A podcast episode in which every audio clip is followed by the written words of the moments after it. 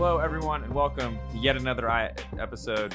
Mess that up of the Divephoria stage. Another eye-opening episode. another eye-opening episode. You can tell you're really excited to be here by of the saying, Divephoria stage. "Hello, everyone. Welcome." oh, I Another messed that one episode. up. You Oh, You have well. to- uh, Just you have- keep rolling. We're gonna keep Oh, rolling. That's how we do it. It's fast and loose You here. even You saw my teams at Worlds. You know how we do it. We're not here to disappoint Figured people. I don't know who Do not- is. do I'm not- here to fulfill my contractual Cool obligations. I won't So get don't get paid if I don't do that Wow, episode. okay, he is he is trying to, to make Bertrand as like a loosey goosey cool guy, but I watched I played Dune with this man yesterday. And let me tell you, Yeah, he is true. he is cold. He is calculating, and he knows uh, how to I'm play a- how to play He's board card game. counting with friends. I That's am what I card heard. counting. It's true. You're allowed No, to. you're- it's, you're- it's a, you le- know, it's a you're- legal you're- mechanic in the You're game. a quality gamer. I respect it. Thing I'm is, not I- trying to call you out. I'm unlike- just warning the others. You're not Trying to, but you are. you. Yeah, you're successfully you. calling him out. I didn't You're mean- shaming him. I don't mean what I'm shaming. I'm the same. You're shaming both of you. Yeah. My fun fact: my um, girlfriend's family won't play board games. oh my god. But I'm not like I'm not toxic. no, no, no, no. no. You were not. I'm not at all. toxic. You You just get absolutely destroyed, Grandma. I want- I like- I want to hear the story. I want to I hear. want. I'm not toxic, but we're playing like whatever we play. It's like a lot of the times we play like the simpler end of like the designer board games. So it's not like Monopoly. It's like a tier above like Settlers of Catan, right? But I figure it out pretty quick, and then I I do always sweat for my life. Like I I only have one. No, I get it. If I I, understand it. the mechanics, I'm gonna try. I'm gonna Mm. try to my best of my. You're ability playing with win. little Jimmy and Grandma, and you're just destroying them. Well, the part that annoys me is we played a game that literally involved rolling dice, and I won, and they're like, "He's too good at games." And I'm like, I, we, I just rolled the dice. Like, I don't know what you want from me. Like, I, the only decision was roll the dice, and then like. I feel like we're only getting one biased side of the Yeah. story Yes, here. I think we need to go talk to No. grandma and Yeah, see, we need No. to and see. see what this guy did. You can't ask grandma. Unless you speak She can't- she unless you speak Cantonese, you can't talk to grandma anyway. Oh, I thought you were gonna say because she can't talk about it anymore. It's too traumatic. It's too traumatic. Guys, God. anyway, Machi Koro, another great game. But yeah, heard that is a fun game. I can't play it though because it's a dice game and it infuriates me. Yeah, same. That's how I felt, but I won, Yeah. so I guess I'm good at it. Question mark. Anyway, games that don't involve hands, I love because then, unlike League of Legends, I can feel like I oh, did I make the right choice? Did I make the wrong choice? As opposed to League of Legends, where it's like, don't know if I made the right choice, but certainly clicked the wrong thing three times and now I'm dead. Classic.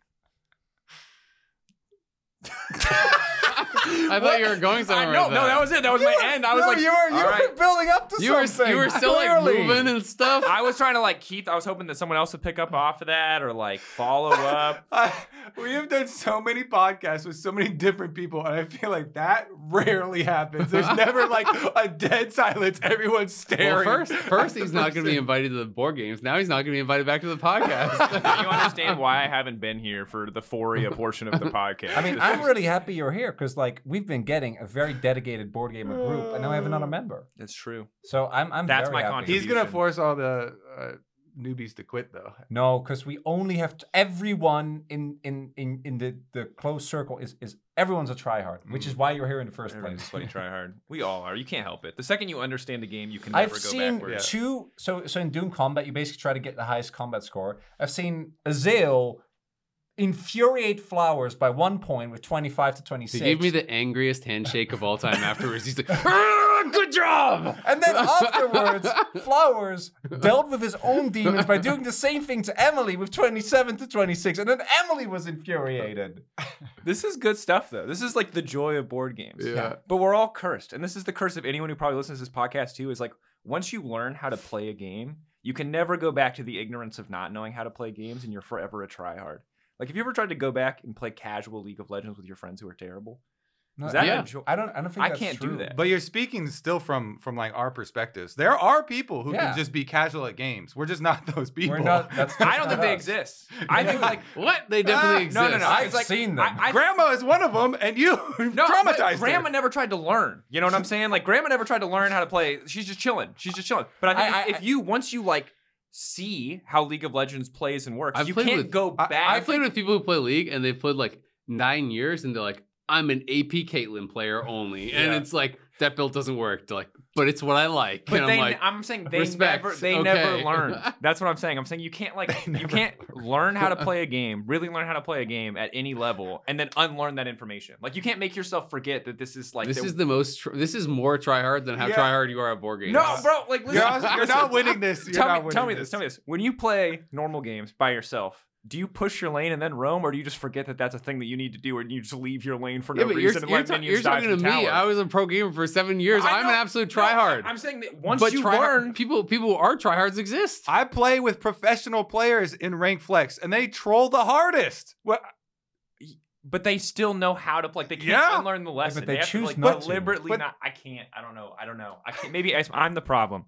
This is what I'm All right, this episode is us versus Drakos. yeah, I, feel I like. understand now. Yeah. I get No, it. I'm I'm, I'm, I'm not the against problem. you. I'll switch sides. Make I'm it gonna even. follow up. I just I You're I just wanna not. I'm not clear. against you But we're not with you either. with that phrase exclusively. Everything else I'm saying might indicate otherwise. Anyway, I don't think once you learn how to play a game at a high level, you can ever truly go back to the state of ignorance. Mm. Well, once no, you, you- know a build in Okay. PoE, can you Mm. ever go back to just putting random crap on a character? Sometimes no, Kobe. But you can Look just- at me and you say can you can't. do a I'm on your- build that's fun, no, though. you can't. You Yes. know? Sometimes I load into a game and I'm like, I'm playing AP Blitzcrank. Is it the right play? Probably not. But I'm gonna play it anyway. I know, Yeah, but you like a lot of AP there's like a Blitzcrank. different level of troll. Like you're tr- you're in I'm light building the death control. cap. In my else. Oh, okay, never mind. I'm not talking about ever frosting and support items. We're going Ludens. We're going. Yeah, but you're good. doing The it for one-tap kicks, not because you legitimately like believe in it. You know what I mean? yeah, It's- exactly. it's a I'm playing for level. fun. Okay, yeah. So I- I, I agree People with. can people can know how to play a game and not try hard at it. that's fair. That Oh, that's fine. But you but can then never we go, agree. But then you cannot go. You can't go back to that state. Kobe's of like, "Did you see this? He just enjoyment." That is true. It's not just me, right? I okay, Kobe's all like, I just hold won the argument, right, Hold on. guys? you win the argument. My point is, you can never go back to the blissful state of ignorance that, That you is- have. Like, like that is take true. Pokemon for example. You rip open a Mm. Charizard. You're like, "Oh, this is the greatest thing in the game, and no one can convince me otherwise. Then you learn how to play Pokemon, which I know nothing about, but I assume is highly degenerate at a competitive level. Like, you can never go back to thinking Charizard's. a I good can never be 12 again. That's true. That yeah, sure. So, so is this this how we start with a comment on the innocence of youth? Now you can never go back to that blissful place. If your friend is bronze and happy, leave them alone. Teach Let them them, be. nothing. Te- that doesn't get better. Knowing more about League of Legends does not make League a better game. What if they're bronze and unhappy and they've been stuck there for five years and they want to get out? There's no winning. Just leave. There's no Let's go play board games. Teach them what you can. Anyway, I promise this is a podcast about League of Legends. it's not. Don't lie to the people. It's about dives and euphoric feelings and states. And ice skating. We And went ice ice skating. skating on our off day. This is our last non-league topic, I promise. I was like, was this, really fun. this was our predetermined So, off-topic. uh, Kobe, topic. I, I, I, have you skated before? When I was yeah, when I was young, I I like rollerbladed, and I have I've been ice Ah. skating a couple times. That because because I figured because you were going too fast for someone who has never ice skated, but also your technique wasn't clean enough. I still someone got it in here A lot from of ice skating. when I was like 14, 12. but rollerblading, yeah, rollerblading Yeah. has a lot of transferable skills, so that makes sense. You're trying I- to Do you guys had- want to like I open had- with the context that you all like? Do you want to set the scene? Okay. Nope. Okay. Here's the scene. Everyone went ice skating. it's yesterday, really cold. Except Drakos. except for Drakos. Yeah. they for gave us all Drakos- real never mind. shitty 'Cause he's been blue banned from ice ice skating as well. Ice skates were not good. No, I just fell down in front of a girl in fourth grade, got my sweatpants really wet, and I've just been traumatized ever since. Never made fun yeah. Um, so the ice skates were not great. No, they were very dull blades. We all had to wear helmets, and uh, and it was really fun. We went we went in, and everyone tried their best. There were a lot of rules though. So we're obviously the rink and you just go around in circles. Yeah. So Emily started it and because Emily is really into figure skating and she skated a bunch before. So she was a figure skater. yeah, so Yeah. she she started doing like even just trying to have one leg up, and then the, the people would come over and be like, nah, no one leg up type of stuff. Ah, that, that's getting a little crazy. And then she tried to go backwards and like, ah, no backwards. That's getting kind of crazy. I try to like pull out my phone to take a video. Ah, no phones. That's getting kind of crazy. I was like, Jesus, there we're like NASCAR drivers. We literally can only, Only- go yeah. left, and you like don't do anything else. Just and- go in- go into And we circle. bought two hours of this. That was fun. Which we did Had not a great use. time. we did not use. We're like, wow, 30 minutes going It- in circles. it reminds me. Have you seen the clip of the guy at the NASCAR race? Who's just out of his mind. Who's like, I don't know what's going on, but I'm rolling deep, and I know those cards are going real fast and real left. It's just like blitz. That was us. That was you guys I going figured- real slow and real left. yeah, I was going real slow. I, Yeah. Yeah, I, I mean, people you were a speed skater. I guess Yeah. you've done rollerblading. Emily was a figure skater. Valdez used to do ice hockey. There you go. Uh, very, very uh, enthusiastically as well. yeah. I feel like it I haven't is- skated since I was a kid, and I was not very good. It was much harder than I remembered. This feels to me like the equivalent of like when your friend who can actually sing invites you to karaoke, and it's like, haha, let's all go to karaoke. It'll be funny. We're bad, and then they're like killing it. No, and no, they have no. a song that they practice. But we knew their history. Okay, Him well that's good at least. Yeah. I thought you got ambushed into this Nah. day of like skating with professionals. Also, the shittiness of the skates inhibited them. So they were Hell like, yeah. they were better, but it, I. I, for one, didn't even notice the skates because That's fine. I have no point of reference. Yeah, No. you're the bronze player. He's the AP Blitzcrank. Yeah. it I'm all not, works I'm out. not an AP, but I, I think Valdez I was would the be- best though. Valdez, Yeah, Valdez was for sure. quickest. Yeah. yeah. But he also tried to go backwards, and I got. There was off. also like a seven-year-old Korean girl who was much better than all of us, and she just came out and I just she stepped on the ice. I was like, okay, she's way better than me. Like I already know. Like, and then she was doing she was doing like spins and 360s and stuff in the middle a of the teacher, rink. so she yeah. was allowed to.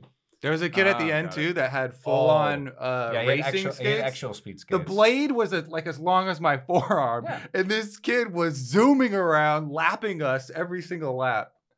Dude, kids are cracked. Yep. Yeah, That's out of control. It's a skate diff, bro. Yeah, We we could I we will. could have done it. we could have. we could have been there. we could've Azeal Azeal was like, I could do a backflip right now for the skates. The The skates. skates. Yeah, it's the skates. I don't have the back gri- I don't have the grip. Yeah, the skates I- are I really feel holding like- me down. Any physical activity's iconic moment is when you just get like outdone by like a, a young child. Yeah. Because like I boulder all the time, and I'll still have days where I'm like sweating for my life climbing something that I think is hard, and then like a seven year old will just like wander up it. So Because their strength to weight So- ratio is I- insane. I- They're like designed to climb anything. It's not fair. because because he was passing everyone when when like he he was like took a break and he was just like stood up. Yeah. I I immediately raced out onto the rink and tried to go around as fast as I could so I could pass him. And then I passed him and I was like, "Whoa, we did it! I he beat like him!" doesn't even know what is happening. He's literally hasn't even moved his legs. He's just like gliding still. Uh, you know what's funny is if you I don't know if any of you have gone hiking in Korea yet, but then the inverse happens where you think you're doing good on the hike and then you get overtaken by An 80 year five 80 year old Korean grandmas in like Gucci tracksuits. in just like, mega hiking gear. You're just like, well, guess I suck at this too. We're in the middle ground, boys. We have to Yeah. choose. We, we, we missed the opportunity. We're too young or too old to be prodigal skaters, and we're too young to be prodigal hikers. There's Yeah. no there's no space left. There's only. League of Legends. in this world. There's only League of Legends, and what a transition it is because it was a banger weekend of League of Legends, and uh, I think Azeal pitched a flow that I think we'll use, which is like we'll talk about the semifinals. And uh, through the semifinals, we'll get to talk about the interesting quarterfinals. And I think we'll save the best for last, which we all know is JDG T1. Sorry, LPL fans. Um, so we can start with the LPL matchup. I think that even because I've seen this discussion a lot, obviously, I think even LPL fans would like to see LPL teams beat other teams that are not from the LPL because, yeah, I've seen that so many of the matchups. So I think it's very good that at least somebody else got through. We were super close to historical, you know, all LPL uh, I teams, was but very convinced that LNG were going to win that series coming into the day. Mhm. Obviously, yeah. Once you start, Once- once the series started, my faith wavered. Once uh, you a once you saw amount. once you saw a scout completely whiff and then Tarzan going YOLO by himself, no damage and get killed for free, you're like, Yeah. hmm, uh, maybe they won't win. That first game was horrible from LNG. That was actually crazy to watch. E- Everyone was roasting Tarzan, but yeah, Scout was trolling Scout as was well. trolling too. Like he, his yeah, his engage over by Rift Herald on that first fight when he goes in, and there's like no, ain't no way you're gonna win that fight. Hey, then bro, Tarzan goes in after. Then they do it again at mid lane where he starts to shuffle them away in front of the Herald, and then Tarzan tries to all in after Scout is flashed after out. he's done it. yeah, it was like, The- the- what are we watching here, guys? the curve in this game was like if you wanted to believe in LNG, you had exactly five minutes because the first gang from Tarzan top works. You know, you kill Zeus, you're like, when is ahead. Ooh, okay, this bot lane is a problem, but like when is ahead, we're gonna do great. And then that Herald happens, and you yeah, you watch the horrible zero. Tarzan is there. He pushes no buttons. He just dies. If you rewatch that Herald play, he rolls up and just dies. Just gets hit twice and dies. He's a Jarvan level six. He doesn't EQ. He doesn't push W. He doesn't push R. He just walks into the fight and dies. And then he does the dumb mid lane thing where he just goes in for no reason. He's like, look, I pushed my buttons this time. it's like Better? I mean, they, I don't. I don't think anyone on T1 got below 80% HP, and they had the Senna ulti at that Rothschild fight. that they didn't even need. Yeah, that they didn't mean, even also need. Also, Scout had a crystal and a dagger Yep, against a Lost mana Chapter. crystal, He not just- even a ruby crystal, not the rolled good one, Shitty crystal. the one that gives you mana. Yeah, Be- it, it, it's. I mean, it's it's kind of wild because it made me feel better about what happened to Gen G. Hmm. That's how that's how rough the series was, and and I felt I felt Yeah. really bad. made me about feel Gen better G. about RNG too. So you know we're we're the, we're the same. RNG. same. Energy? Energy. Yeah. Same, same. Little dyslexic. Same, same. Yeah. Um, no, because I, I actually had a lot of faith in T1 to win this specific series, uh, but I would never ever have predicted it to go the way it did. Right? I thought they were gonna be able to over the course of the series get tested, and then I think that they're very a very diverse team with a really deep uh, slew of play styles if they're playing well, which right now they are. So I figured that that would uh, be enough to get them the win.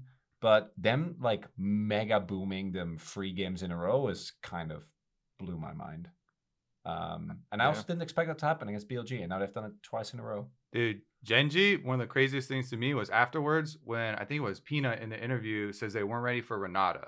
I was like, what yeah, the hell are you talking about? It has been spam picked. It's been And banned. banned all the time. It was just Weibo yesterday. was- it was huge. Like, yeah. I mean, I think huh? to, to, uh, Weibo was nine games in a row between picks Yeah. and bans against them for Renata. Yeah, Yeah. Like what? But I do think it was. Uh, I think Tarzan mentioned this as well, and I think knowing Gen G, whose prep was really bad for that series, like I don't want to try and and and um, make it seem like it was, because especially the second game draft was obviously collectively agreed upon to probably be like one of the worst red side drafts that we've seen the entire tournament, particularly after then seeing what T1 did.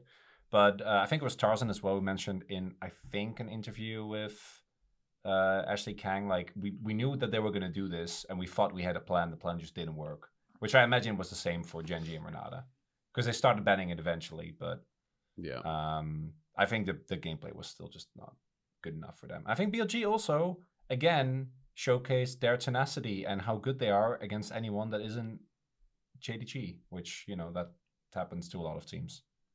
Yeah, I mean, credit. I mean, credit to BLG talking about the Gen G BLG series. credit to BLG for doing a lot. Like I think Peyz uh, got clearly the center of attention. I think bot lane in general, we're seeing more and more. This tournament has become increasingly important. It Especially as, like- always a comes back to Yeah. It's bot a, it's a shocker that the one role a new new development in the meta. Yep, the so bot lane has become important. Yeah, the bot lane has become important, and the picks have become uh more varied, It's which I just think is oh, it's chaos. 2022 over all over. Like we're going back to just Heimer blind. It's I- coming. I think I- it, I think it's super cool though because they were like coming in here, we're buffing all the melee engage supports, and then we're still seeing now lane priority. After like hard nerfs. It kind of reminds me of um, the Ardent Censer meta, like obviously in a different way, but it was like where people were going for these lanes that were just not strong 2v2s, but like, but that's the way you play because it's really good 5v5, right? Yep. And you need this pick for later on. And people are kind of saying the same thing with the Alistars and the Nautilus. It's like, well, it's less about the lane, but you need that engage later on. And Yep. people like, in the Ardent Censer meta, it became the LPL teams first uh, first did it, and then C9 was doing it, where it was the Caitlyn Caitlyn Lux lanes, Mhm. and they were going Caitlyn Lux Jace, and they're just like going full on early game, and then all of a sudden you couldn't scale, you couldn't get to the point where you actually wanted to play the game out from. And so yes, I know it's different champions, um, but the the kind of progression in the meta has felt very similar to me, where people are realizing no, people are actually being too greedy. Their two v twos are too weak, so you can just get these picks that give you guaranteed push the entire lane. The two v two is unlosable, and then you're completely dependent upon your jungler. But teams are so good when you have multiple pushing lanes on tracking the enemy jungler. And the level ones that people are actually preparing, we've seen this in a number of number of series where they'll do late invades and they'll do these things to actually get in the enemy jungler's face, and then all of a sudden your jungler can't bail you out. You're stuck with this Alistar or whatever into this into this enchanter support that's never going to lose a 2v2 against you. And Yep. your options get so heavily limited, right? And we've seen this, you know, in a lot of series now. So it just feels like now going to the semis, there's going to be such a massive level of importance on figuring out from blue side especially what are your actual blind pickable 2v2s what can you blind pick 2v2 um, on blue side to not just get completely boomed by a red side fifth pick counter pick support? Because red side has been actually crushing it in the quarters. Like early on in the tournament people were like oh my god blue side is so insanely op and I think they were kind of ignoring the fact that the higher seeds also got side selection. So it was like I think at one point 80% or something. And it's still blue side favor, but it's like 58-42 now. And I'm assuming it'll continue to even out um, throughout as we've seen, you know, more and more priority towards this uh, red side counterpick style. Yeah, T1 made history by getting every single dragon in their series, all all 12 dragons. Yeah. Uh and being able to snowball off of e- early game priority is something that's already been nerfed on live. Like we're still living in Worlds patch, and that was one of the big changes that the balance team did to the game coming out of it was reduce ability to snowball, reduce Rift Herald, reduce early dragon power, reduce turret plates. But if you have winning bottom lane and you're having these junglers pathing like this, then you're going to be able to snowball so effectively off the turret plate gold for your bottom laner and the dragon stacking in what when they introduced Dragon Soul into the game said directly this is this is supposed to be one of these buffs that Game you know, ender. gives you basically game ending power. I mean, Elder's supposed to be the game ender, but is supposed to be of that magnitude. Jin Air. supposed to be. I love it when there are the things. exception proves the rule. You know? I mean, that's Yeah, why that's why they like really went all in on it, right? Because Jin Air was just like, no, we're still gonna play in ninety minute games. Yeah. That's fine. Can get I, I kind of I kind of miss the random like one off every super super long game every every once in a while. yeah. You know, 'cause yeah, the don't- legendary 70 or 80 minute Yeah, like r- Because like origin you're losing your mind game. casting those and stuff, but it's it's really epic and and people Super memorable. people will relate to it too because you can even have that type you could uh, even have that type of experience you know at home and everyone knows the pressure of like oh, baron's up oh elder dragon's up oh this is up that's up oh one mistake could lose the game I think it is cool to live. it- obviously, I think it the luster fades away when you're on Elder 3. Yeah. You know what I mean? At a certain point, you're just like, "Ki- ki- kill me, get me out of this game for the love of God. But I, I think that like that that moment of tension that you usually see once per game, it is cool every once in a while to have that prolong, Mm. where it's like the, clearly the final Baron, clearly supposed to be the final fight, and then it's not because both sides are like either so bad or so evenly matched that like they're Everyone all walking, dies. everyone dies or they're all walking away with Yeah. health bars. You know, like that is that's the thing that I don't think that we've gotten to see like a ton at this tournament, especially. I mean, it's it's not just this tournament. Like last year as well, and I think just over the last going back to like what the Dom One 2020 era, it feels like even with a lot of nerfs throughout the year, when we get to Worlds, so many games have come down to get lane priority, get early lead, start stacking dragons, and then you have such a big leg up. Even and you have you have exception, right? I think JDG is a really good exception of a team that can actually turn the momentum, but that takes a literal super team whose entire thing revolves around being able to team fight no matter what. and I think a lot of the actually T1 in, in the quarter showcased how insanely quick you can make a game, even with Nagold not really Mm. being that much, just by having a suffocating level of control. 1647 that's a There you pretty go. quick game That is a quick game. we did have the the one game that was 46 minutes between Gen G and BLG, so that was about as, Hmm. as long as you kind of That get was a these good days. game. Yeah. Um, from that series, I think the most heartbreaking thing about it for Gen G, I, I mean, there, I guess there's two sides to it, but as a competitor, I feel like if you get 3 0'd, it feels really bad, but you're like, well, we just weren't good enough. We couldn't do it.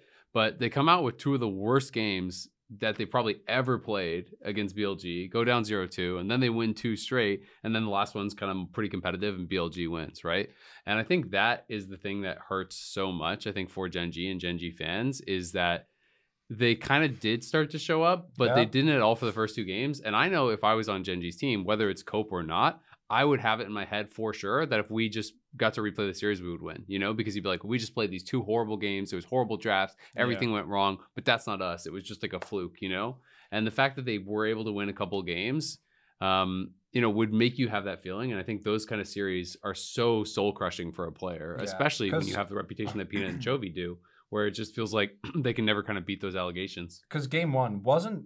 I know game two was a, like a mega stomp, but game one, what was the? Because I remember game one being like at least. So, uh, no, it was twenty nine minutes as well. Yeah. So no, but even but even like well. the first few minutes of game one, it, you were getting like I think really solid early pathing from Peanut. I can't remember exactly. Oh, yeah, He was then- there as for soon as- early yeah, as we plays. He was there for yeah, early counter remember gangs, now. and then it kind of like immediately started crumbling because I remember they took one aggressive fight on bottom side and they were in a position where they have like Rell Yeah, and they were playing into Renata, and then and then like they had zero damage in this 3v3 and then Yeah. just got like obliterated and instantly the game fell away Yeah, from them and I that was kind of remember- the beginning of the end because it was also something that it was that's not that's like a very deep plus thing to do, but something that Gen G haven't done all year. They've been I think we saw it against T1 specifically this tournament. but Outside of that, they've been very diligent about when they pick their fights. Yeah. So seeing them do that was just kind of insane. And I think that for me specifically, I think Chovy gets more flack for the series than uh, he should because of the reputation of him over the last couple of years.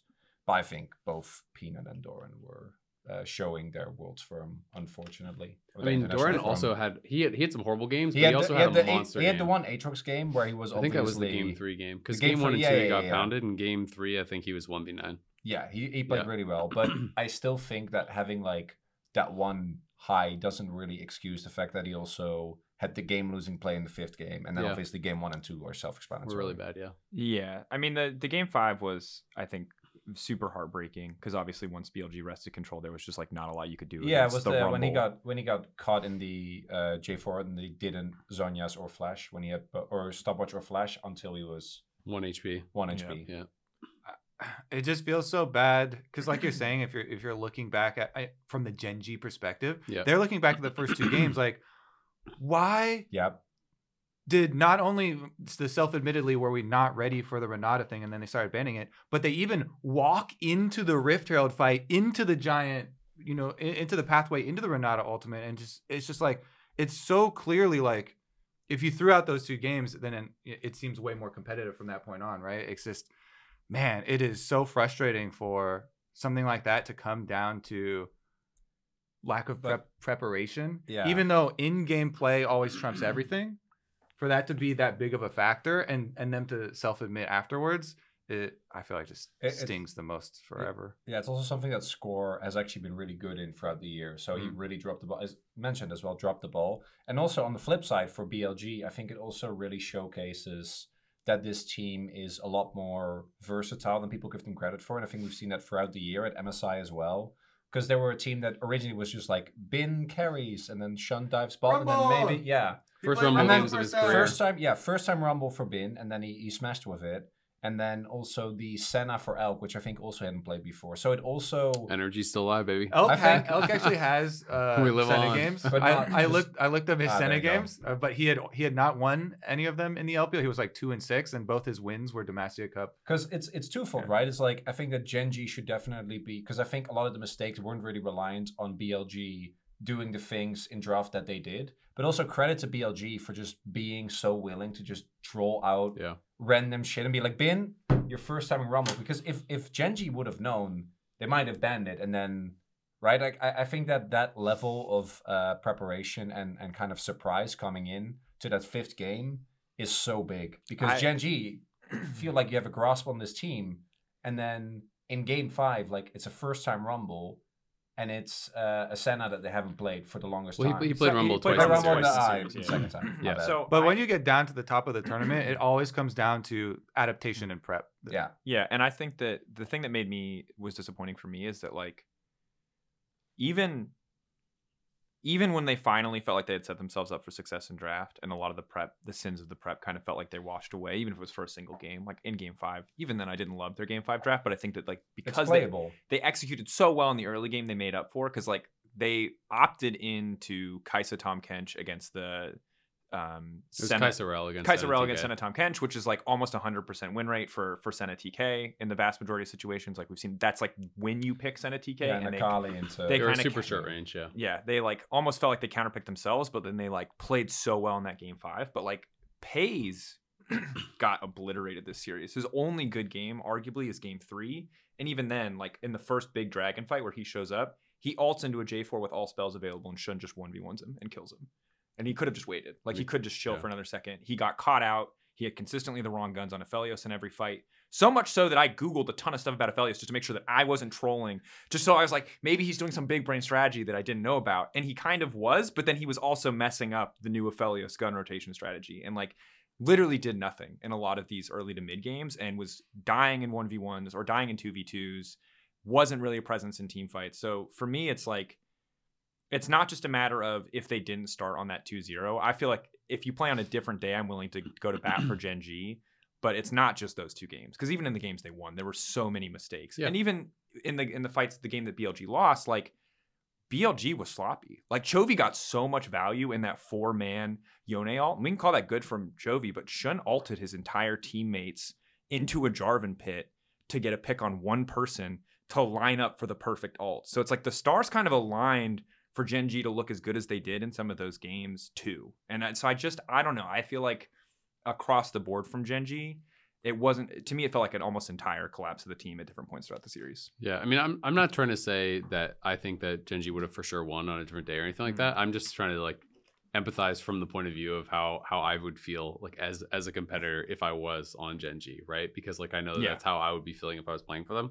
Um, to celebrate BLG though, I thought Xun was actually insane. This Xun was a monster. Outside of that one play that I mentioned Yeah. where he traps his entire team for the Chovy alt. Like he was incredible. He was he was 23, 5, and 32 and across this series, which All is Jarvan. which is like a ridiculous series. Yeah, and he, he was playing Jarvan really, really well.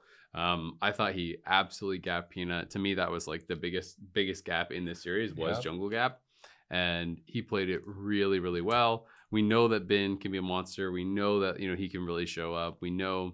I think people kind of know what they get from Yagao. He's always been an interesting player to me because he can have his his best games. He can go against the best mechanical players in the world and and take them down. But he can also just have absolute stinker of a game against someone who's like you would perceive to be much worse than him.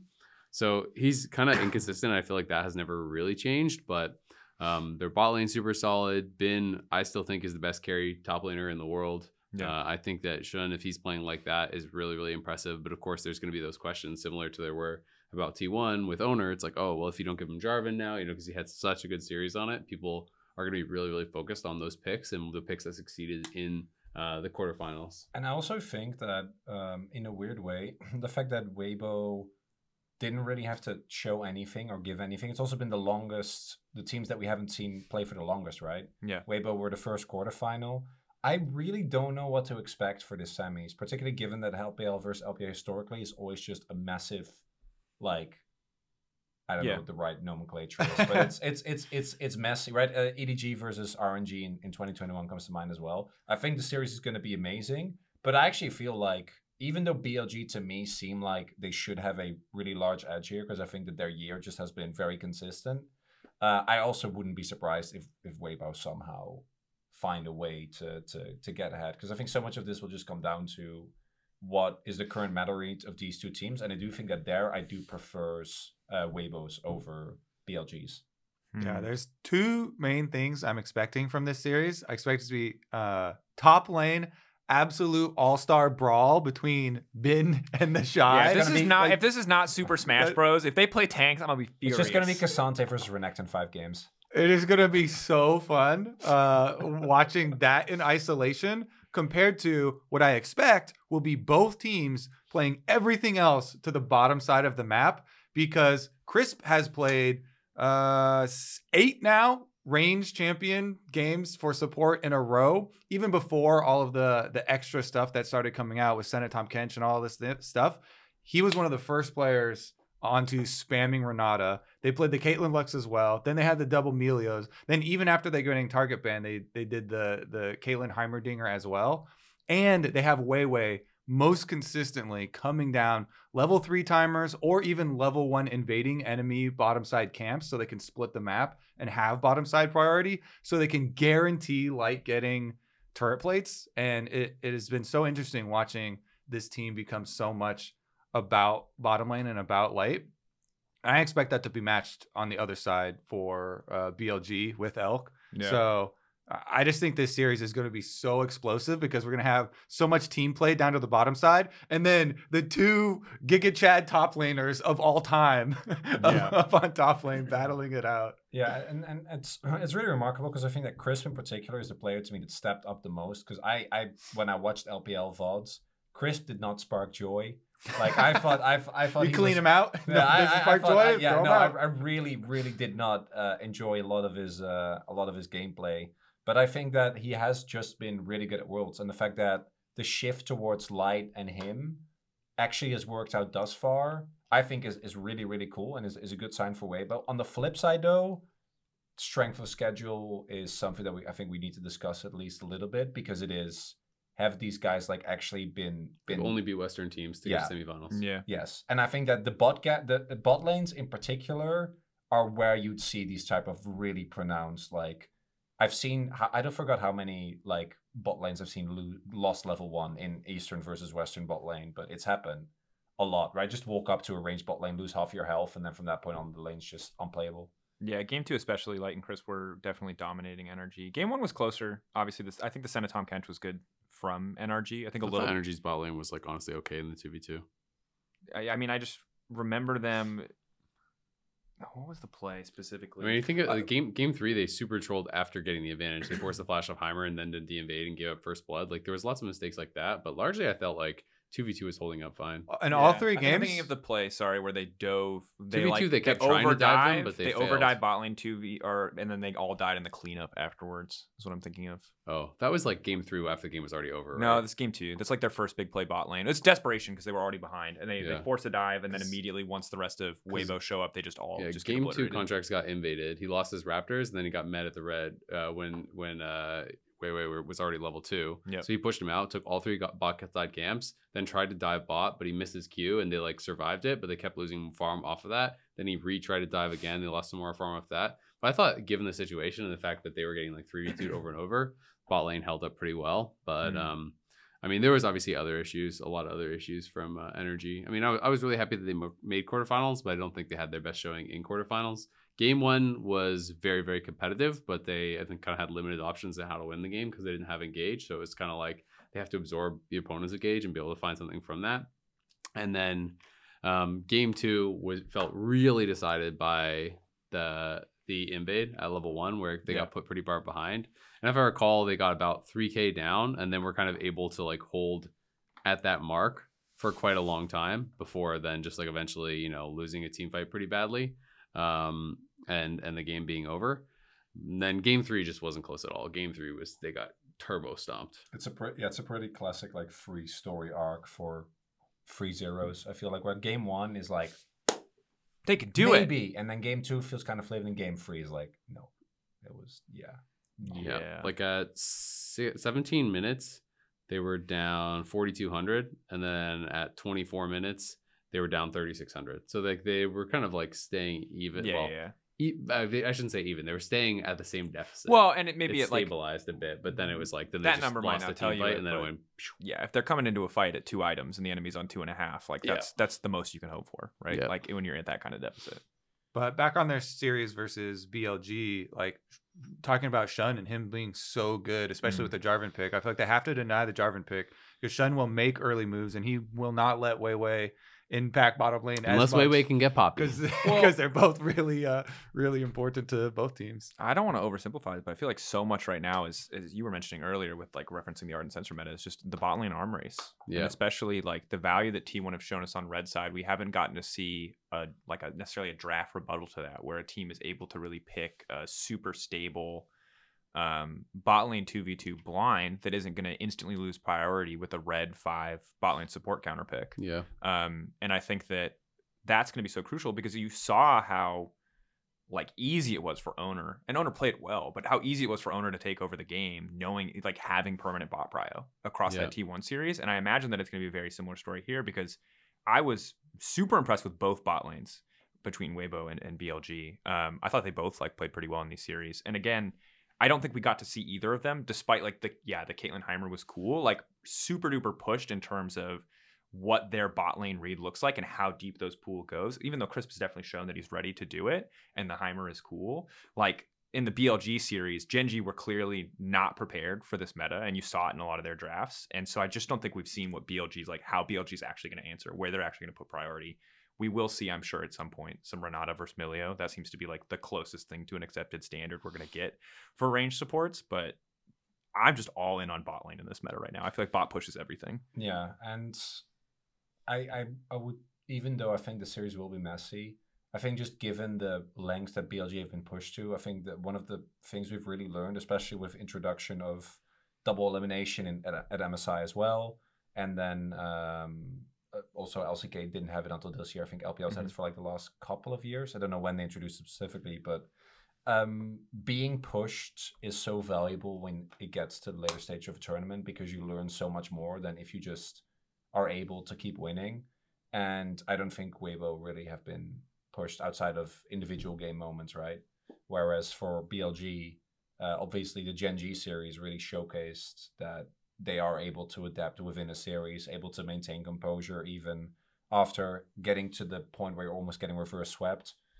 Um, so I, I think that they should still be the clear favorite, but I, I, I feel I have such a hard time rating LPL teams because I feel like they've been so. I feel like BLG is gonna stomp them. I, yeah. I, yeah, the historics are very much in favor of BLG too. They're like three one in regular season series. They're one zero in best of fives. It's not a huge history track record. Sure. There's like a lot of There's 10 million teams in the LPL. yeah. It, they're 10-5 in game. Like you can go through it. Like it's it's historically pretty BLG favored, and it's just I would more rely on that than rely on either the the quarterfinals, honestly, because I think because like the I think again BLG didn't show a ton against NRG, so to me I'm Weibo, you mean? Weibo, excuse Yeah. me. I, I'm on the BLG train too. yeah, yeah, I would, I think would agree. I, if you want to tell me it's a three-two, I'll believe it. But I, I still think that at the end of the day, Predictions now. BLG is a better team, three-two. I th- I I go three one or maybe I go three one BLG. I think it's like pretty heavily favored to BLG because I mean I I I kind of disagree with what you were saying about not learning more about either teams. I actually do think I've learned more about BLG and I do care that they were able to beat Gen G. I think that Mhm. actually showed a lot. Um, I don't think I've seen anything really new from Weibo um, in Worlds compared to to how they played in LPL because I just didn't think that the level of competition was as high as as Whoa. BLG. I'm sorry. Do you not think that the shy learning to build Goredrinker instead of Duskblade is not revolutionary? Yo, for he- all of- Zeus is the Duskblade guy. I feel know, and he's the best clapping Aatrox. with it. Yeah, he's Yeah. the best Aatrox. Yeah, he he tried the Gorgic and was like, ah, forget this shit. I'm not listening to Freak. I'm still gonna build Duskblade. I'm still gonna, Yeah, he's gonna doing- clap people. But it's it's also he's not just building Duskblade because there was a lot of other players even in the LCK that went Duskblade into Bruiser build. He's into just like full Cleaver. damage. He's- Yeah, he's the only one that's been doing this ever Yeah, since. the what build did came you- he did- Just full. He's doing He was doing Duskblade- Duskblade Duskblade Edge of Du- Night. no, he did Maw. Duskblade Hex Drinker Edge of Night Yeah. and then finish Maw. Yeah. This man Hexinger, is- that's defensive, okay? Yeah, Yeah. All right, yeah. But yeah, even even all through LCK playoffs, he did this as well. Yeah. And it's like you can say, oh, well, he's doing against squishy teams, but then you watch him and he plays against a K'Sante or a full tank Doesn't team. care. He still goes full lethality, Oh, and he just tries to hit the back line. And it's if you can actually execute on it, it is really strong. I mean, lethality Aatrox Q3 is Zigzalt, and it's just on a basic ability cooldown. But uh, you are the delivery system. So I it's a wonder little if the to shy will there. change his mind having watched that series, and if his coaching staff are going to have to try to talk him down. Like, no, I, we need you to go in with your Sterak's. It's we going need you to- top. We need you to eat 30 cooldowns and just survive. We don't need you to try to be Zeus as, in this as, series. as far as uh, builds go, though, it's been a really interesting worlds because I feel like this has been the worlds where there's been. I know Lost Worlds was like the highest ever in terms of champ diversity. In Mm. terms of build diversity, I feel like we have like three or four champions where you can go like wildly different builds. Kai'Sa's obviously the poster child. but Azir, yeah, Azir, Azir, we've seen like a lot of different variations. Aatrox, obviously, it's literally like Maokai a as well. Completely different champ. Yeah, I think Maokai. I don't think Orianna. we've actually seen any. We've It's seen just AP like and Pure Tank. Yeah, Yeah. um, but but specifically, like the way that Weibo specifically and uh, even BLG and and um, and JDG have done a really good job of is using Aatrox as basically just actual frontline, where he eats a lot of cooldowns and then syncs up with the rest of his team, and then they're able to drain tag their way through. And then T1 use it like effectively just another way for Zeus to carry, but unlike something like a Jace, the Aatrox is very self sufficient. So I think it's really cool to see the difference in approach in how they use the same champion. And I wonder what's eventually going to come out on top because I'm pretty sure that in the um, the uh, the other series, the other semis, it will also be highly contested. And and the shy I think has also picked it like I don't know how many times, but it's like the main champion that everyone goes to now for the blind Yeah. because it's hard to reliably It's just- counter. I feel like most of the Shy's iconic moments on Aatrox this tournament, not to be disrespectful to the Shy, are like he has Sterak's and Goredrinker. Yeah. He eats a million cooldowns, and then like there's nothing left Yeah. for the actual fight because they It's- try to collapse on the flank and they don't, or Yeah. they overestimate their own damage. Whereas Zeus is literally putting together the montage.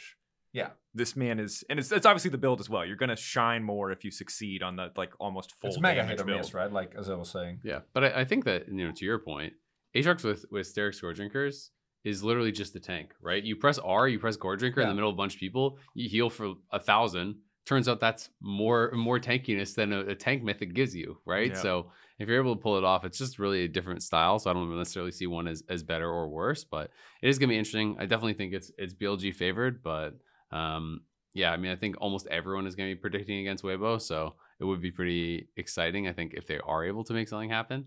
Because yeah, there's just they had the lowest expectations I think of any Eastern team coming into Worlds. Yeah, I think my yeah, I I agree. I would going in. I rated them lower than D plus, and D plus for all their issues. You know, I don't think didn't really get to, um that didn't get didn't develop anything that they didn't show domestically. So uh, whereas I think Weibo definitely has shown some level of improvement, but yeah, given the strength of schedule, I still would agree. I'd probably go three one, but at the same time, like out of the quarters, only I guess two of them went the way they expected because I think Weibo beating NRG, even though it was more one sided than I maybe thought coming in, I think Mhm. was expected. And then the KT versus JDG series also went just it was more competitive than I thought, but the score was and, Yeah. and the larger lines I think. Were If you were told that. JDG won three one, you wouldn't have. You, would- wouldn't that- bat an eye. yeah, like, that- yeah, yeah, yeah. okay. In Yeah. the moment when we watched that game one, suddenly you're feeling a different kind of way. But in the aftermath, Well, and in like- game four, it looked like KT was going to win, and they go, Yeah. "Oh, game five. Oh, I was getting ready for the uh, for the inevitable KT collapse in Game Five. Yeah. I was sad that di- we didn't get to that. gave it to feel you like early, it would- fast yeah, delivery, baby. It would have been so good. We should probably jump to JDG because we haven't talked about them, I Yeah. think, at all. Um, True. And I think that almost everyone will probably agree that they're tournament favorites. I think at this point, I I had them as as the best team coming in. I think a lot of people had them as the best team coming in. Um, Gen G is gone, LNG is gone. That was most people's top three. I think it's fair to say, at least among the analysts. yeah. Uh, I don't know if that was really community sentiment or not, but at least among the analysts, I think that was uh, fair to say. And so only they're only team remaining that was like a favorite, I would say, to win the competition. Um, and they did play KT. It was a really competitive series. I felt like KT actually played quite well. Yeah, And so to me, it didn't feel like a condemnation of JDG or like, oh, JDG really didn't show up or looked bad. It was more KT was really stepping up um, and, and playing a really good series. So I still have a tremendous amount of confidence in JDG.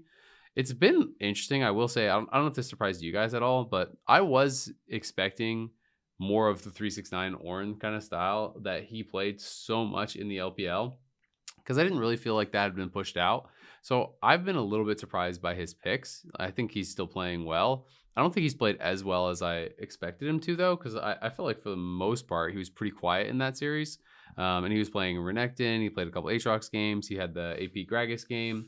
Um, but like he has not looked as good as as I expected. So if there was one person that mm, like I'm a little bit disappointed in, it probably is 369 because coming in, I kind of thought I, I had him as like overall best top laner. You know, Yeah, like he's so bulletproof, but he hasn't really been as rock solid. I feel like at Worlds. His his Gragas was also, I think, one of the champions that like kind of signified his turn from carry to to Yeah. you know uh, tank. And he, or even though he didn't go tank Gragas, I still think I was expecting a lot of his Gragas when it was locked in, and they won that game. But his Gragas was not. It, it was not. It was not great. He was having a really rough one. He's definitely played better Gragas games. Yeah. I mean, Kiin was beating him almost every lane. No, Yeah, and Kiin did not have like that was actually something that really shocked me coming in. I know Yeah. three six nine is not a lane player, but I feel like his ability to go even in basically any matchup, any lane was what uh, together with his team fighting makes him really impressive to me. And I think Kiin just hasn't been that good this tournament, so not doing that well against him yeah. is a little uh, a little worrying. I don't I don't think it, it will necessarily matter too much for JDG, but it is but it, it is out a of the question out of mark. the well, especially given the performance that Zeus. had. I, I think it'll matter a lot Yeah. because yeah, because especially with the performance of Zeus, like he is unrelenting, and if he gets a lead, Zeus is the top laner that will be able to win the whole game with it. The the aim hack shock blast, game? thirty Yeah. shock blasts in a row with uh with the gold that he got when um he got those free turret plates off of uh off the teleport bottom. Like as soon as you give him any extra gold like that, it feels like and Zeus did this so much for T1. You know, even when like Faker left, I feel like Zeus is really trying to He- he put wa- on those yeah. scary pants was- and put in as much work as he could. It was so- like seventy percent Zeus and then like twenty percent Guma and then Yeah. ten percent the rest. Yeah, that game that that that game was so funny. Uh, The Oner just got away with murder on that poppy kill. on the, I'm still I'm still so blown away that that worked. I'm still like mind blown by that game three, like how that even happened, how that even like that lineup connected. But back, I mean, back to this series with JDG, right? I think that like what was initially kind of felt good as we went through the series was like in game three, I felt like 369 was finally like looking better. It wasn't like signature 369 team fighting, but he was like looking more and more comfortable, looking better in the matchup. The Gragas was kind of sketchy though, and that was the final game. No, I'm saying game three. Game Oh, oh, game, yeah, game yeah. three. I was feeling good, and then game four comes around and it's kind of sketchy again, and I'm just like, you can't against a Zeus who's performing this well. You can't like ramp into a series. You kind of need to hit the ground running. I feel like, especially against a team like T1 who are so consistently good in the early game. That's kind. Um, That's kind of what I'm saying and feeling right now. Is like if three six nine does give even like oh it's a marginal little bit of extra gold or Yeah, you know a little bit of space for Zeus. It feels like Zeus is is on right now. So yeah. I mean, you. I mean, he, the dude was behind against the Gwen, got a hex drinker, immediately found. Ba- I I can't remember if it was a solo kill or No, basically a was, solo uh, kill it was a- top lane. That, no, yeah, they had a I think it was two separate games where he did that as well. Because in both games he got a hex drink, and then one he won a topside skirmish because of it. Yeah. And then the other one, I think he I got. think it was solo game kill. one. He got the he got the solo kill. He came Yeah. back top with hex drinker. always immediately all in if you buy a Hexdrinker. By It's the way, so good. also, I'm convinced. Leeching Leer is the fakest item spike in the history of the game. I consider No, that item yeah. does absolutely it's- nothing. no, no, no. It's it's bait. Riftmaker, top notch. Leeching Leer is is, is not real. Just trash. So- What the full completed mythic is hell is better than the Well, component. okay, No, but like I feel like you have spikes. Like Iron Spike Whip feels good, Yeah, right? yeah, yeah. And and I don't, I don't think Leeching Leer does. I I, I think it's just it like- feels it feels okay against tanks against low damage matchups. I think it's Yeah. fine, right? Because he has Yeah, sustain. he had the but against a lethality Aatrox, He You didn't have any lethality yet. He just came in and dunked him with just raw hex drinker Doran Ah, shield, sure. bro. I mean, for this for this matchup though, the thing that actually might cause me to predict the upset, um, because it, it's always fun to look for the things, the changes in data leading up to this that could cause you to do that. Is that Oner is playing way better than we have seen Oner play in all year, All year. basically. No, all he year. is Yeah, he is playing so much better, Mm. and I'm trying to separate how much of that last series is like, you know, we're you're, just you're hyped on it. yeah, they're just like, oh, we're 'Cause, shitting like, on them everywhere. I think to be clear about Building up how like waiting that series, I do think it's important to call that. I think LNG played poorly and T1 did play exceptionally well, but I Yeah, don't think like both. It was you both. can't let this series decide your entire opinion of Uh, T1. but I, but I think that also even leading up to it, Oner was already playing better. that to me is really damn. They also 2-0 BLG, and BLG also looked bad against them. Sure. no, and So I think the back to back. So if it was just one of the two, sure. I wouldn't value it as highly. But I think T1's early games have probably been the best of the tournament. Yeah. T1's early games have been T1's early good. games have I'm been really you're, good. I'm glad you're seeing the line. Their drafting I'm, looks I'm looking great. for the angles. Yeah. Like I, I'm on the T1 train. I just don't think you should be like look at the So- JDG series and be like, oh well, they Well, struggled and, against and JD, JDG, the thing is, it's like their their early game isn't as dominant, but it doesn't necessarily need to be because they're so good at five v five. That's Yeah. always been their Yeah. thing. Is that they are just magic in the five v fives, and I think their drafts have been smart with it. Um, the one game where they did uh, Rakan Wukong, I thought was really really smart um, because KT just had I can't remember it was like Azir and Xayah maybe Uh, I Hmm. can't remember what the what the AD was. I'd have to look. Azir Xayah. Um, but they just like were able to overload the backline so heavily and push them back with just the Wukong and the Rakan. And it basically forced these split fights where then Mhm. Ruler and, and Knight are just killing the front line while Rakan and Wukong are just pushing out the carries and just Yeah. wasting their time. And I think they're just the masters of playing, you know, these styles of games where they know exactly how to play out every 5v5. Should we be diving? Should we be peeling? Should we be creating space? Should we be sacrificing my life to just buy more time? Like they just always seem to know how to do it uh, perfectly. And I think that is really, really interesting. One of my my main questions, I guess, is though, you know, we know how good Ruler is, we know how good JDG is. Are they going to be moving towards these kind of like kooky bot lanes? Because when I think of Missing, I don't think of that style really. Hmm. Um, you know, they're much more the 5v5 team. Uh, the lane focus pick that I think of with Ruler is the Kalista, which is generally permanent against him. Uh, he will not. He will not play Kalista. Yeah, he, it's Yeah, gonna get permanent banned, right? So it's like I just don't know. Like, is Ruler and Missing the bot lane to go to like the Caitlyn Lux and stuff? Like, I don't think so. So to me, that's that's the kind of one thing that I think T1 does have a really big draft advantage potentially in bot lane because we know that they're hyper flexible. Keria can play literally everything. He was the best when it was this double AD carry meta. He showcased that again, and they're they're cooking up some really cool picks. So even if JDG are better team fighters, which I would definitely say that they are, it doesn't matter if you're coming in if we're expecting like a lane disadvantage top and you're expecting a lane disadvantage top. All of a sudden, if you're just or excuse me, bot as well. If you have two losing lanes in every game and you're Yeah. getting kind of cooked in draft, then you're going to be too far behind potentially. Yeah, I, I, I actually, because you were saying predicting the upset earlier, I actually think that this is mega 50 50 matchup. Like, given what we've seen of T1, I would rate them as an equal of, I don't think you're favored by any means, Yeah. but I think that given what we've seen, plus the fact that coming into the tournament, I actually felt like we were moving back towards a similar meta to MSI specifically. And I think in that meta where you play hyper carry bot lane, where you play like basically protect the president comms, I don't think T1 ever win because I think that Ruler is the best player to have on your team for that, and I think that 369 is the best top laner to And have. I would say Kanavi's the and then best Kanavi is the best, right? So Yeah. like, I think if the meta would have continued to gravitate towards, because we had like a couple of uh, matches slash series back to back where it's like Aphelios, Jinx, Yeah. and Kench. If it's Jinx and the Fat Boys in front. Yes, then I think JDG are literally like I would. No, It's good. It's a good No, band name. true. Yeah, Jinx and the Fat Boys. I like that. li- literally unbeatable. Like I think that in that Yeah. matter, you never beat this team. But I do think that even at MSI, even though JDG to me were the much better team, I know the series was close, but T1 had like a couple of really big team fights that they won Yeah. their two games of. But JDG over the series was still better. I think that the meta shift to me means that this is like a mega close series, and it will kind of come down to how the game because game one T1 is going to go mega lane all in. Do they get enough of a lead to then be able to force JDG to adapt? We also don't know side selection yet. Yeah, true. I I think that the thing for me is is it's like I can see and would I think it's a safe prediction to say that T1 are likely to pull ahead in early games based on what we've seen in draft and also just like how well they're playing how and, uh, JDG plays. and how JDG are very Yeah. willing to concede early objectives. My thing is what we've seen from JDG is like you have to be so incredibly consistent in your decision making. And while T1 did show that against an LG who I don't think looked really great and against a BLG, you know, at a certain point, like if no one's looking really great, maybe you are just the great team that you appear to be on stage. I, I do get concerned because to me it's not about like how big is the lead because yeah T1 can just get like 6k up and wampa stomp a game. I just don't think that that's super likely.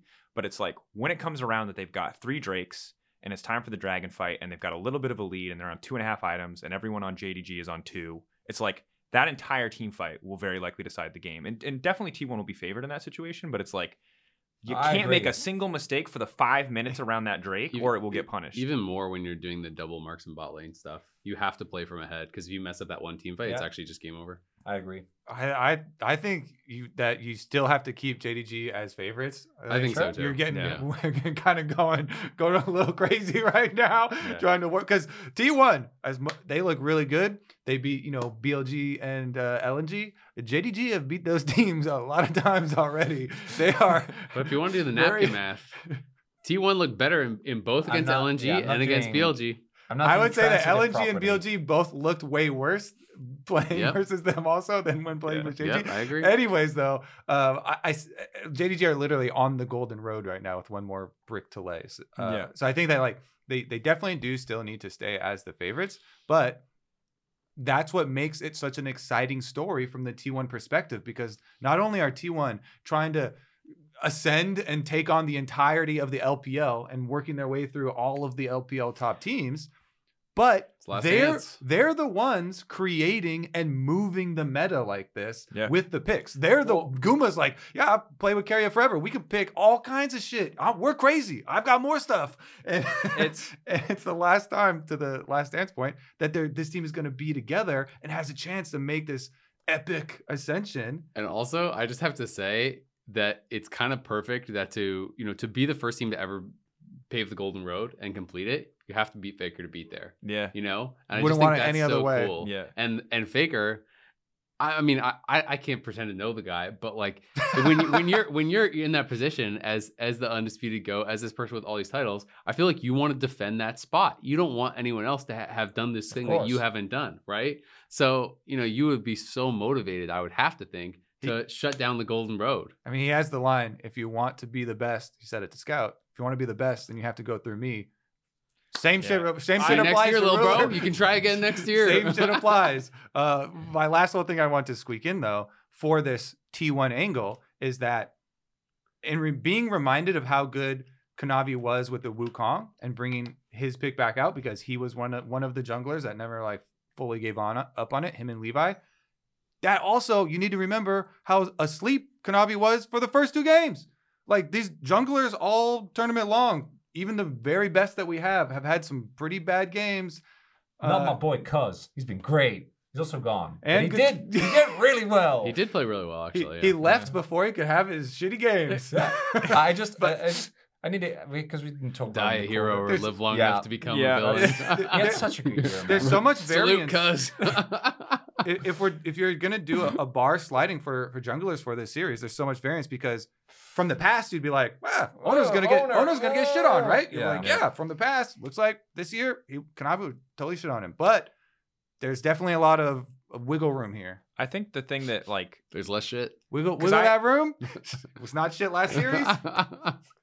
I consider JDG the favorite still, but I think the thing that's the most exciting for me for T1 outside of like the bigger scheme of narrative things, because obviously there's star-studded rosters on both sides with crazy and fantastic stories, is like T1 have themselves said, and shout out to both Ashley at Korizon and Lore because they've been doing some great interviews, and I'm gonna kind of paraphrase a bunch of them because they've all meshed together in my head. the goats. Um, but they did interviews with Faker. They did interviews with Guma. They talked to Keria a little bit. And one of the things, like the through lines we've seen in this tournament, is like we have struggled in so many tournaments because of bad meta reads.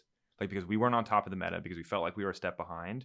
And they said very clearly, team fighting, communication, and meta read. Like those are the three things that matter to us the most. And this is across a couple interviews. So one guy said two of those things. The other guy said two of those things. Um, and they're putting their money where their mouth is. Like absolutely 100%. They are the meta. They are the meta. Like you heard it from Goom. Goom was like on the on the ball when they won that series. You know, like they are clearly they have identified their weaknesses. They're proving that what they're focusing on is what they should be focusing on because they're making it work. They're proving that it has value on stage, and like that gets me super amped for for T1 because I think that most of the times when teams like talk about weaknesses, they're like kind of vague and like it doesn't really come to fruition. You don't really get to see it materialize, but they identified a weakness. They've clearly worked on it, and it's clearly sh- they're reaping the rewards on stage and did so against LNG. I mean that this T1 team has been through a lot of heartbreak. So when you go through something like that, you get so close and you think you're gonna win and you're almost there and you don't. That can that forges a bond that's so strong. I or mean, you just get really depressed. Or you get or, or, you get really depressed and and go home again. Or you're and like- then the team breaks You're up. like, and actually, I'm glad this is the last dance. Hear, hear me, hear me out. What I think is going to happen, I think T1's going to make finals, and then they're going to lose again. To No, whoever that makes is it. the No, only is so unacceptable cruel. story. No, but, like, that- that is the I only bad story. This I is, don't this want- is the kind of guy that wants to watch Keria cry I, again. I Yeah. do no, I don't like. I obviously am mega emotionally invested in this and a big fan of Game of Thrones season eight. No, based on what like- you're- He's like, you know, I- the Red Wedding. I want him- love so, that episode. So I want him. I want him to win so badly, um, because I've I've been particularly in like the uh, particularly in Zeus, like going back because I was uh the biggest Zeus believer in 2021 when they had the 10 man roster. I was like, Yeah. no, this guy needs to play, and he's way better. And and then eventually they they came in really hot, right, in spring 2020, and that was the last thing, or 2022. That was the last thing they won. Spring 2022, so like a Yeah. year and a half ago. And then um, up until Zeus won Asia Games, I guess, but that tournament obviously has a lot of caveat to the format and, and yeah, and- well, and I just Can't don't really- think we can't really talk take a lot about. of- yeah. can't really take a lot of lot of stock into it. For me though, the the the funny thing is that I think that T1 this tournament have actually had the best meta read that they've had in two years of a competitive play. Because you go back to their champion pools, the one game they lost against Gen G was a game where they had a matchup that was not favorable, where they played Kai'Sa Alistar, which is a great duo, Sure. into, into Xayah Rakan. Every other game, every game where they've won, because they were the they against TL, which even though that game was was pretty clunky, they uh, immediately went for the Ashranada. And then ever since, every single time, I'd argue that at the very least their support counter pick would tilt the lane in their favor. Um, and they've just been doing that for like eight straight game or yeah, eight straight games. So I'd imagine that JDG also look at this and go, I wouldn't be surprised if they pick red side. I actually think that as we already talked about, the blue side win rate was a little bit sussy as to whether it was Yeah. actually it was um, yeah. So I think that it's just going to come down to that. And I think after game one, we'll have a really good idea because either T1 somehow still get an angle in bot lane, Mhm. get enough of a lead to win through that, and then the series becomes really interesting. Or they get boomed in team fighting and then maybe they default back like they did against BLG, right? Where they went for a like Jinx, Yeah. uh, style comp. But I think if they if it comes down to that, then JDG always wins. And just small aside, I know that people had tweeted out that JDG chose red side for this. The coin flip hadn't even Yeah, we don't happened know. yet, so that Yeah. was that was fraudulent. Whoever tweeted that out wasn't true. Hasn't Yeah. happened. So that's why we're talking as though we don't. Yeah, know and maybe if they they're win the flip, they will pick red side. Maybe that's true. I don't know, but the flip hasn't happened. Yeah, so flip there's no yeah, way. yeah, fair, yeah, because because to me it would make sense if they end up would to winning the me. flip if they do. Because I think T1 T1 played. 100 percent is going to Yeah. pick red side. I mean, it's it's it's super interesting, and I will say, I I still am on the JDG hype train. I kind of have been, you know, all year. They're just so uh, incredible. But that being said, there are so many examples. It feels like of when the meta hits just right for a team, of that team really having that that kind of meteoric rise to success. Look no further than DRX, right? Like Whereas Yes. Zeka, Zeka in that tournament was just unreal. And kind of where is he now, right? You know, you can see there's that massive difference for teams sometimes when Don't remind me when Sale. well, it's, it's just like you know when when the meta hits just right for certain players, you can take over, right? And I do think T1 is in that perfect spot to really make the most of it, right? Where where DRX was last year, where it became about this lane dominant two v two, where BeryL's taking all these cooked picks, and Deft is playing Caitlyn and Varus and MF, and we have you know uh, the Sylas and the Akali in mid lane for Zeka. It's like T1 can kind of be that now, and we haven't even touched on Faker because the reality is for the last couple of years, Faker hasn't really been the story for for Sure. T1. He's kind of been more the supporting cast, but he has been playing really well individually. And I think that that team starts to get really, really frightening um, when even your kind of like supporting cast mid laner is playing that well because he was a monster in in the last series against LNG. He was getting the better of Scout. He was winning. He won two out of the three uh, laning phases. I would say. I think it was only game three where Scout got the best of him. So you know, if Faker is playing at a really high level, if Zeus is playing at the level that he knows at, it's like you can definitely see the potential for the upset. And I, I will still call it an upset, but That's fair. but the more I think about it and the more I think about meta, Well, it's possible. and I think the thing that makes me really happy about the potential of that is that people have already kind of started talking about how the only reason that like the JDG Golden Road is possible is because the meta has remained so the same for the entire year. But we're now seeing that meta that has been somewhat samey for sure, no doubt, being broken open by T1, being pushed to another level. And if T1 are able to do that and dismantle JDG by pushing the meta to a place that it hasn't gone nearly as much with these super range focused bot lanes, right? That's fantastic. Or if JDG then managed to beat that and prove that they're still playing the better style, like sick. This is fantastic. You're just bulletproof. It's then. also good because in the case that, which I again like, it, I wouldn't be surprised if JDG win. I think it's Sure. uh, it's You'd be shocked. I, I absolutely, absolutely not. But I will It's an- cry, but I will not an be I will. I will, I will be, I will be devastated, Yeah. but I will not be surprised, right? JDG is an incredible team. Um, but what I do not want, what I want to avoid at all costs, is that we get JDG BLG finals. That, that to me would Why? be- Because then we set the chance No. for BLG is gonna actually beat them for Okay, once. but the point is, the last time that that happened in 2014 was when you had a mega big meta shift, right? The, the blue white story. I don't think the meta shift has been big enough thus far to warrant a situation like that. Then and you on the f- already know it's by far the most likely. I feel like result. Is Well, it that is. it's- it's Yeah, BLG, JDG, JDG, that's and then exactly. JDG just three of them in the final. Yes, and I don't want like I would rather have have Weibo somehow win and come in against JDG because I feel like at least that I, I don't think that the Weibo win Okay, pick JDG pick your dream was finals. legit. So you obviously want T1, and then who? Who do you you want T1 to T1? Weibo? Is that what you want? that's I such a- kind of do, that's man. Such a, that's such a janky final. What the hell? we go from T1 JDG to T1 Weibo.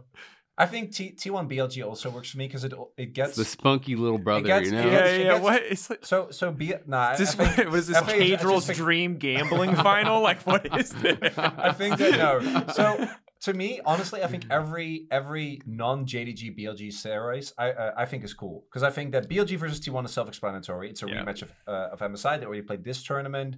BLG have had an incredible year. They weren't able to to take the title at MSI, so they get a redo for that. yeah. Like that's cool. Uh, Weibo JDG, even though I think that The MSI Chrono Break. I was Yeah, like, yeah. nice redo. um, the, the, the fact that uh, JDG got beaten by Weibo, I think is kind of like, yeah, they beat a jet lagged post MSI. and it was a one BO3. It was one and they- BO3. And wasn't didn't LPL start a week or Uh, two? yeah, after Oh yeah, it was was so tight. dude, so it was on so zero cursed. It practice, was so I, cursed. I don't yeah. count it, but at least it'll be something different. And like you can, if if Weibo somehow beat B- uh, BLG, then at least that series to I- me is kind of dope. But can we all agree whoever wins the JDG T1 series is the favorite? For the No, tournament? no, I, I not the real fight. That's not That's the not, I'm real not saying it's the real final. final. I'm saying they're the favorite I- for the tournament. Yeah. They're 100 percent the yeah, favorite for the yeah. tournament. Yeah, they have to be. I, I think the argument for having the final be the T1 Weibo though is that then T1 will have gone through all four of the LPL teams. you know, Oh, get to tag each true. one. If they just beat BLG again, It's not as cool. Well, you, then then then you then Keijo could be like, ah, Weibo would Have have you- won. have you, you- you have to do it. You have to do all four of them. Did you see the thread? Medic linked me this thread for like casting or win moment inspiration. Shout out to Medic, absolute homie. Uh, linking like some of like the Weibo like discussions about T1 and Faker, and like Mhm. a lot of this, it's all just Google translated, right? So it's like who knows what it is, but some of it's like so intense and dark and like poetic. yes, the rabbit, good, very strong. No, no, not Faker, that bad. No, no, no. I just, I just don't want to assume that this translation is 100 percent on the nose. But they're like, he's the first enemy of the LPL. He's Oh, the last enemy of the LPL, and a Oh, bunch more stuff like that. And you're like, Oh, you get so many chills Yeah. just thinking about like Faker was as a tr- like as the kid in season three. Just dismantled Yeah. LPL, and he's been doing it his entire career mean, when he's- he's been at the top, beat- right? He's Our- just the main character of League of Legends. He is the Point- main point character blank, of League of period. Legends. Yeah. Especially now that he's gotten his eight out of eight semifinals. Yeah. Oof. When Faker's not at Worlds, it's just a filler arc for the It is anime. just Yeah. a filler arc. I feel like we should all be out here like So cooking food. It's like Yeah. our day trip to the beach. Yeah, when exactly. Faker's not Just at the here. beach, To yeah. like get us back on track. Where's the Jujutsu plot, Kaisen. guys? This is I terrible. don't- We're trying to if get you to the say next one season. more OVA, I'm gonna, I'm gonna, Yeah. ha- I'm gonna lose it. Yeah. The part that makes his story the best is though is because Faker has had a dip. It- You know, Yes. it's not like you can't like rewrite it and be like Yeah. he was literally number one all across all of these Yeah. years. and then so this much huge more dip down to semifinals every time and no, finals one down game to off. down to not getting there. I know, it's yeah, yeah. Disingenuous just for people yeah. to cut out like not getting No, no, there. no, I was just yeah, kidding. uh, but like that's that's what makes you know real characters and, and bonding with them is when they do have lows Yep. and then they Training fight their arc. way back up. Yep. Exactly. Training arc. So, like, Yeah. Had to learn his It's not like breathing Faker was like, He's technique. ah! punching trees in the mountain. yeah, and stuff. learning new breathing techniques. He was Yeah. practicing his thumbs up. getting his key up or something. I don't know. Maybe I mean, a our- cauliflower next time. Our best Yeah. esports shot of all time. I think the best picture is Faker, Yep. head in hands. How devastated he is when they when they lose on stage like versus that. So, Samsung, right? The Yeah. 2017 one 3 0. Shout out to Who was, that, Colin. who, was, was that against? It was against uh, was Samsung. ag- Yeah, Samsung, no, it's no, uh, Ruler. it's ruler. Yeah. Was Yeah. that? Yeah. Ruler It was versus leading Faker, to baby. Ruler. Yeah. Revenge. And Yeah. I think I Colin, think, the like, goat photographer. I did that. This Yeah, is yeah.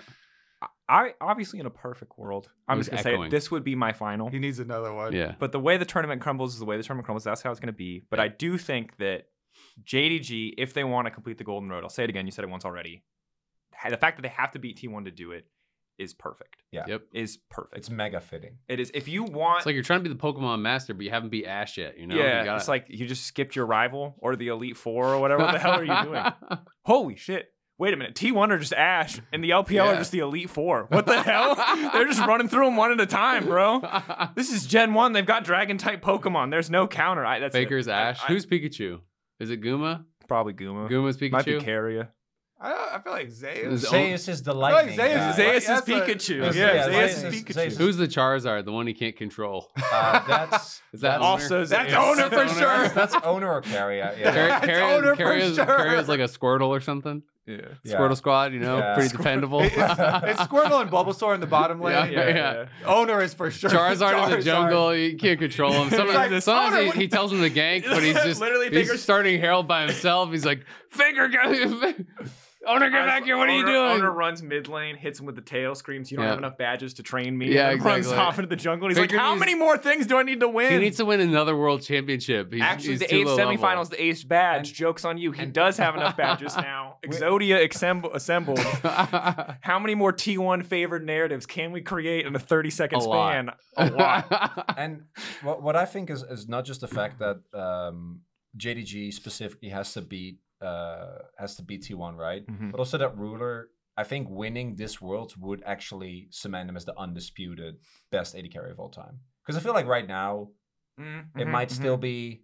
I already in the think he is. I I, he I, is. I, so yeah, I mean that's fair, but I feel But I like guess, that, are you on like, Deft? I'm I'm still on Deft, Yeah. but although Deft didn't have the best year, but Deft, given his, I, I really value longevity, right? Deft has been around for like since season what two, three. Yeah. Yeah. So They're Ruler, wa- both Ruler was uh, was there since season six, but I think the moment he wins worlds Again, and he's yeah. able to to, yeah, again, I, I don't think it's it's very valid already to argue that he is, but especially if he's able to win this worlds, there's like Yeah. no, you can't make any argument. I, I forgot we were talking about this earlier, um, but it's also very Ruler will then just be point blank one of the best players of all time. Which again, you can He already already is. is. Yeah. He already is, But but you're yeah. talking about like second best ever because Faker, Sure. you still have a Faker long ways to go first, to past Faker. clearly. It's like Faker, and then there's a big gap, and then there's some people in the mix. Yeah, Yeah. God Rule is is one of locked in. Now we discuss all the. yeah. Yeah. We The- discuss the the, other disciples. ones. We're, you're going for the mini goat. You gotta fill know? out the, the Mini you gotta fill out The mini goat. okay, I like mini goat. I was gonna say the pantheon. Get the rest of the No, Greek no, gods up there. No, it's the goat. mini goat. Yeah. All right, there you Yeah. Go. We Uh, can have a couple mini goats too. I Yeah. mean, it's- it's All right. like the goat's babies. You know? We did predictions um, for BLG Weibo. Final predictions. We've I know we've all kind of talked about it already, but I, I think it's gonna be a banger. I mean, I, I don't know if this is actually gonna be the series, but I think that T1 could actually win. So I'll say three two JDG because I still think they're favored. But I do think, based on the meta stuff we've seen, T1 has a big edge in that department, and that's why the more I talk about it, the more I think T1 could actually do it.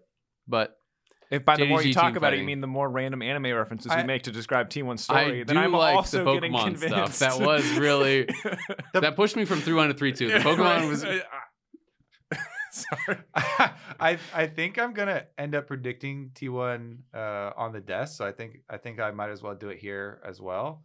But man, I cannot get over the variance in the junglers play, and it's so much is gonna rely on that because Kanavi, even when even people who say Kanavi is the best jungler in the world, will still be like, yeah, he he inted some games, so and and nobody even has to bring that up with Oner. That's accepted. So. Uh, I'm yeah, gonna go- he entered all the games. It's literally the third line in his Yeah. resume. Underneath his name and his like accomplishments, the third section is. but now he's but now games. he's playing good. He's on a roll. He's on a roll. So Yeah. three uh three two also for T one. Eighth gym badge for Faker. So now It- Oner's- it's gym badge, he's good. Now he can control him. Chronicler. I, I I assume we can guess where you're gonna go, but T1 free zero. Couldn't Bold. guess that. yeah, I'm not gonna like counter predict and go JDG 3-0 because I'm actually not, Why that not? Do No, confident. I, What? I, I, so I, I- I was memeing. Nope, 'cause- nope, too late. Oh, that's- we locked Well, it in. I'm- I'm that's locked the, in. that's the Go clip. Now No, say I- Knight what I- sucks, and what we'll I- just clip what I- that out, and we'll just Yeah. send it straight to China. Think how What many I- views this episode will get. It'll be I think- amazing. no, I think I think JDG is way too good for that to happen because I think that LNG kind of collapsed. But I think that the, Sure. the thing that has impressed me most about JDG is, and this has been a thing for a lot of the best teams we saw last year with DRX as well, is if a player is underperforming, the other players will step up. Mhm. So I think that there is no way that it's ever 3-0. I'd be leaning towards 3-2 or 3-1, but 3-2, I think, given how high the level of play in this series should be. it's gonna be Yeah. such an insane series. Yeah. if we actually get that. This I'll be so sad if either way. If, if it's a zero. 3-0, it's a tragedy Yeah, either it's side. tragedy. Yeah. Yeah. Yeah. Yeah. I, I feel like predicting anything but a 3-0 or uh, but a 3-2, sorry, is kind of you're trying to get ahead of of the form of the team on the day, which is what I think happened in the LNG series, right? Yeah. So the only one who can do that is Jonas Strong, and I'm not Jonas Strong, Okay. so I will not predict a 3-0. I has to just it, like the awkward thing about a three-two is like or three-one is like I actually think game score isn't the most significant thing in showing how close the series is. Like so much of it happens in the games, right? But KTJDG, I think, was a was a was much a closer close series than it would indicate, Yeah, right? I I mean, energy clearly mm-hmm. could have. Yeah, it was a close. That was a close Three zeros 3-0. can be misleading. Yeah. Yeah, that was the closest it's It's 3-0 not about we've ever seen. at all. Okay. Yeah. Yeah. And Just like Mad Lions versus T1, I think Yeah, we can all agree. yeah. Very two close. two zeros though, those are spot on. And Yeah. think how close KT was, you know, in the next series. So really, Anyway, Just gotta I'll go. I'll go three one, just so that I'm different from Isaac, so I can pretend like I have some kind of Ah. clout, and the odd chance that, uh, respect. yeah. If you're gonna do that, just go for the three zero then, because Yeah. no, I'm not commit. going for the three zero because that's just I don't believe it. Commit. No, what are you talking? I'm not going to get peer pressured into a prediction. People predict stuff. I don't gain and all lose nothing for this Yeah. prediction, other than the ire of random people on the internet. Oh, that's but that's why you make them to, to so people get upset. And then three we- zero You JD. can also And we go get the more Kobe strat comments. in, in LCS, where he predicts one on the dive and then the other on this or that. Wait, what? sometimes you change your mind. and then he's like, and I nailed it last week. Hedge, hedge my bet. Sometimes you change your mind. I You take get it new back. information. So I'll say 3-0 JDG here, and then when it comes to us on the cast, I'll be like, damn, looking like a 3-0 for T1. So and then you it's- just clip out piss the off one everybody. right. Yeah. I thought, I Do the thought freak Raz strategy was the on Twitter. flip-flopper. Kobe does it as well. Well, See, he doesn't flip flop. He just does two different predictions. exactly. It- you never have to. you play both sides. It's Schrodinger's prediction. Yeah, Yeah. My left brain, the Raz is creative definitely the side, flip believes flopper. in T1. game to game, he'll be like, I think it's a 3-0 for C9. Next game, actually, you know what? It's looking like a 3-0 for TSM, and then TSM lose. I think it's back for Cloud.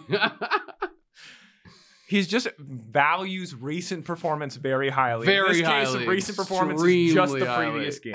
Decides the entirety of the prediction. Yeah. But All I right, we did it. we did it. Good job. Those are the semifinals. Gearing up. We'll see who comes out on top. Who can make it to the finals? Where we're back in Seoul. Just no JDG BLG, please. This is the last episode from That's all I ask. Busan. Busan's dope. Yeah, no. it is really dope. Busan is great. Busan's I've loved it here. awesome. So much good food as well. Everywhere we There's go, we been have no like- nuggies or like grapes both. in my Yeah. pad thai. Unlike Seoul, where there's no good food. I like both. There's good food in Seoul. Just I, mean, your guess just kinda- not where we are as much. Yeah. Max took me to a bomb restaurant. We did actually get grapes in an Indian we did, restaurant, and that was very weird. which was the, the Yeah. worst part of it because that th- that lunch was as great. like dessert or No, like it was it was, on bread. it was mango and grapes on bread. And I But was like, you know what? You I'll give it ordered a that. try. You ordered that though, and you read that it has grapes. There is grapes was in the description. It was not a surprise grape, It was not a surprise. No. See? we just wanted Yeah. to try it. You- which is Yeah. why I was and willing also, to try it. And Flowers it was very not there, and we all know how strongly he feels about grapes. yeah. So we wanted to make sure he got his. That's the, the best fun fact we've learned about He this every entire grape tournament. around. Loves He grapes. loves grapes. Yeah. So Shout out to. Flowers. Green grapes, red grapes, all kinds of Yep. grapes. He's very inclusive of, with his grapes. Yeah, and if you want to hear more about grapes, tune in to the start of the show this weekend. Two back-to-back incredible semifinals. We got the LPL versus LPL matchup on Saturday. I'm, I'm closing us out. What's the grape tie? Nothing. There's no grape tie-in. I want, but I know You're that that's the content that hooks people in. Well, hold me maybe- accountable. maybe Flowers Okay, you will know be what? Drinking some grape juice. the on only way they can hold me accountable is if they show up to watch the pre-show and see if there's any grape-related content. So And I if think it's a not, at Drakos. And on then you've already won. No, that's not even my. Actually, yes, that is my at. I take it back. At Drakos, whoever that is, let them know. do you have Twitter? no, I do, but I think it's. Yeah, I don't think I got it. I think some other random guy has. it. All right, so add him if there's no grapes on the pre-shows, but do watch the pre-shows. Start Watch the pre-shows. So otherwise you can't say that there's no grapes. These guys will be on them depending on what day it is. We may be. Maybe not. Who knows? The only way you'll know is if you show up. This has been episode whatever. Four. Four. Thank you. I wasn't here for the only one I forgot. Of the Divephoria State. Thank you, gentlemen. It's been a pleasure. Have some six semifinals. See you all there.